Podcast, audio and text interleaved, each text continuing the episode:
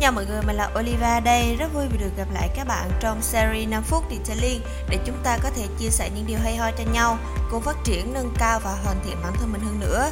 Và hôm nay thì chúng ta sẽ trao đổi với nhau về câu chuyện giao tiếp với sếp trong công việc.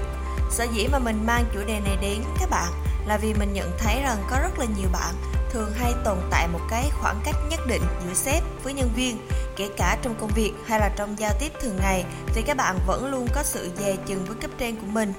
Bản thân mình khi mà mới vừa bắt đầu đi làm, lần đầu tiên cũng vậy, mình rất là ít khi nói chuyện với sếp của mình, thậm chí là luôn né tránh khỏi giao tiếp với sếp luôn. Nhưng mà sau này thì mình nhận thấy là giao tiếp nó là một cái gì đó rất cần thiết và đặc biệt là với cấp trên. Thậm chí nó cũng sẽ mang lại cho mình rất nhiều cơ hội để có thể tiếp cận nhiều dự án hơn theo các bạn, thì tại sao nhân viên lại thường hay sợ sếp?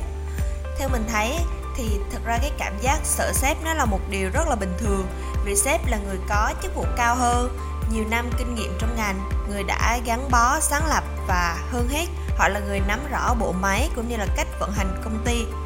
Và các bạn luôn có một cái tâm lý chung, đó là nếu chúng ta không thể hoàn thành tốt công việc trong khả năng của mình, nếu chúng ta lỡ mắc lỗi sai trong công việc, thì sẽ bị sếp khiển trách và tệ hơn là loại bỏ khỏi đội nhóm của họ. Và khi mà đi làm thì tất nhiên là bạn sẽ giữ khoảng cách, giao tiếp, cả nể với cấp trên của mình, chứ không thể thoải mái như là đối với lại những đồng nghiệp xung quanh. Và những yếu tố đó nó tạo nên một cái tâm lý sợ sếp, né tránh, ngại giao tiếp với sếp. Và thường thì tất cả nhân viên đều có tâm lý này, đặc biệt là đối với lại những nhân viên mới thì sẽ càng sợ sếp nhiều hơn nhưng mà chạy trời thì cũng không thể khỏi nắng. Một ngày đẹp trời nào đó, sếp lại có tâm lý muốn nói chuyện với bạn về công việc sắp tới. Thì bạn sẽ làm gì? Bạn sẽ dũng cảm đối diện với sếp, bạn bỏ chạy hay là bạn nhờ người khác đi thay? À nhắc mới nhớ, mình sẽ kể cho các bạn nghe. Là hôm nọ mình có ghé qua một cái workshop detailing thì mình thấy là mọi người đang thảo luận cho một dự án nào đó sắp tới. Thì ở đó có người quản lý workshop, có giám sát kỹ thuật và có các bạn kỹ thuật viên tại workshop đó nữa. Thì mình nghe mang máng là mọi người đang lên một cái kế hoạch để phân chia công việc, rồi sẽ sử dụng những loại kỹ thuật nào kiểu kiểu như vậy. Và sau khi mà trao đổi xong, thì anh quản lý workshop có hỏi các bạn nhân viên detailing là các bạn còn có những cái câu hỏi nào hay không? Có chỗ nào chưa hiểu hay không? Thì mọi người gật đầu bảo là đã hiểu hết rồi. Sau mình thấy là anh quản lý với là anh giám sát vừa mới đi á thì mọi người trao đổi với nhau về công việc hồi nãy. Xem thử là chỗ này thì nên làm sao? Cái vấn đề mà hồi nãy sếp nói mà tôi nghe chưa hiểu cho lắm, thì hãy giải thích giúp tôi. Mình, kiểu ở xong mọi người không hỏi trực tiếp với lại quản lý của các bạn ấy luôn cho nhanh, mà có khi nó còn hiểu rõ vấn đề hơn. Hoặc là các bạn sợ sếp sẽ đánh giá thấp bản thân, cho nên cứ ẩm ờ cho qua.